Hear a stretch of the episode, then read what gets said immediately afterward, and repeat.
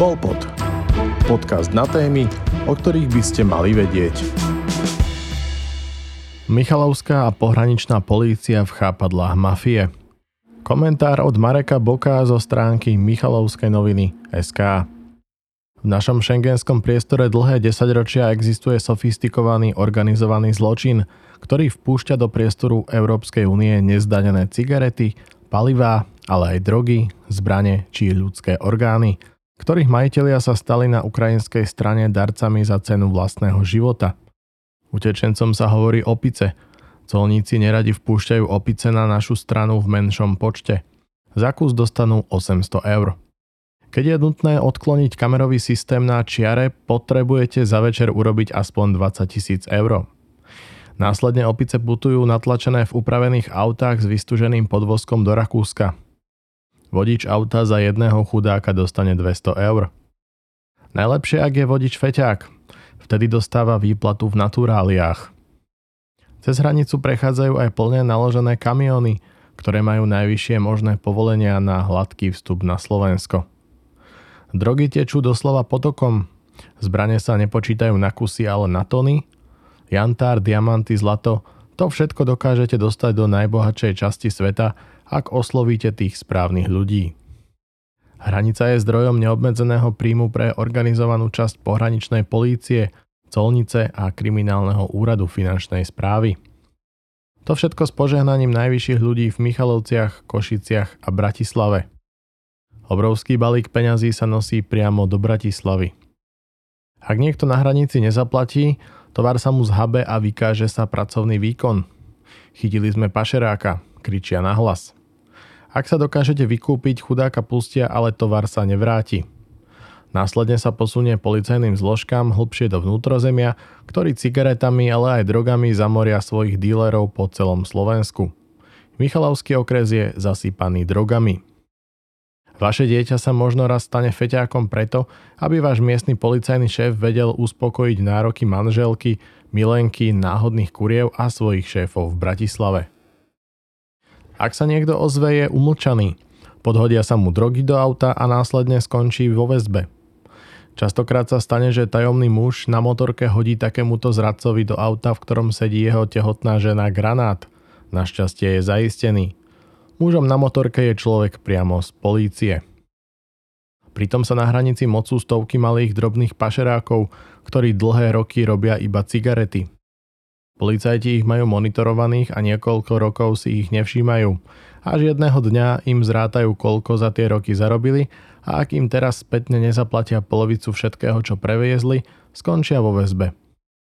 Tí chudáci väčšinou zaplatia, a pochopia, že vlastne celé tie roky pracovali nie pre seba, ale pre policajné zložky, ktoré pracujú pre tých v Bratislave.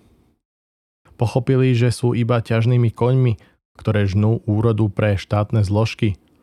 Takto štát zdaňuje aj drobný organizovaný zločin. Na hranici bohatnú okrem spomínaných zložiek aj kamionové prepravné služby či taxislužby, čo sa nepýtajú čo a koho vozia. Vďaka rozprávkovým peniazom rastú ako huby po daždi, chaty, domy či penzióny. Vďaka čomu má ďalšia časť populácie prácu.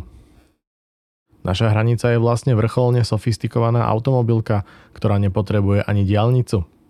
Diálnica by vlastne bola tomu všetkému na škodu.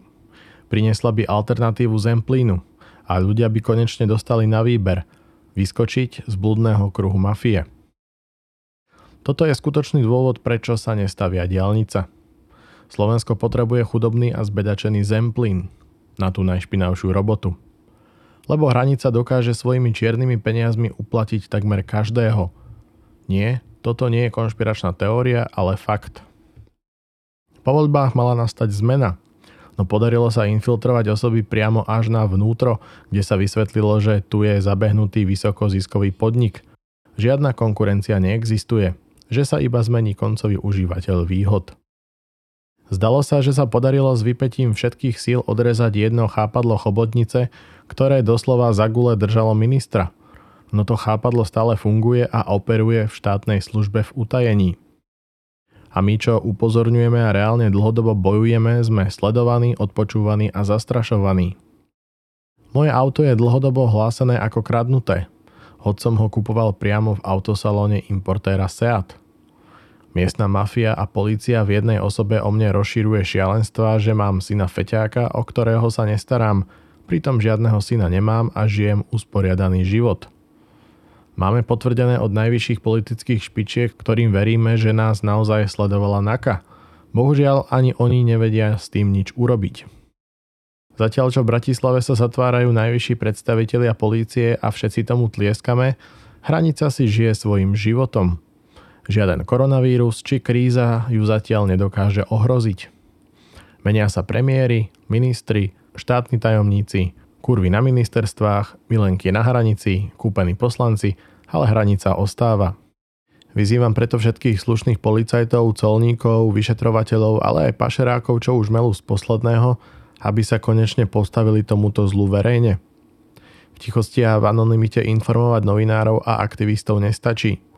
Ste o mnoho silnejší, než si myslíte. Vaše svedectvo a výpoveď môžu odseknúť mafii hlavu. No bez diálnice napojené priamo na Ukrajinu, ktorá už rovnako má nelegálneho biznisu s Európou plné zuby, bez moderných a inteligentných hraničných priechodov, skenerov, čo naozaj fungujú a reálnej ekonomickej alternatívy, mafiu neporazíme. Ukrajina sa chce ekonomicky otočiť na západ a extrémnou rýchlosťou stavia diálnicu až do Užhorodu. Ale ak zaváhame a nepodáme vystretú ruku, môže ju stočiť inám. Terajšia hranica s Ukrajinou je diera, ktorej sa každý slušný vodič kamionu oblúkom vyhne. Bohužiaľ, toto bolo doteraz jediným ekonomickým zámerom Slovenska. Bratislava sa konečne musí rozhodnúť, či Zemplín je alebo nie je súčasťou Slovenska. Nová vláda musí počúvať silnejúce hlasy zo Zemplína, ktoré kričia po reálnej zmene. Prísť pred voľbami na Zemplín a povedať nám, čo chceme počuť nestačí. Lebo drogy z ďalekej Ázie raz zabijú aj vaše deti.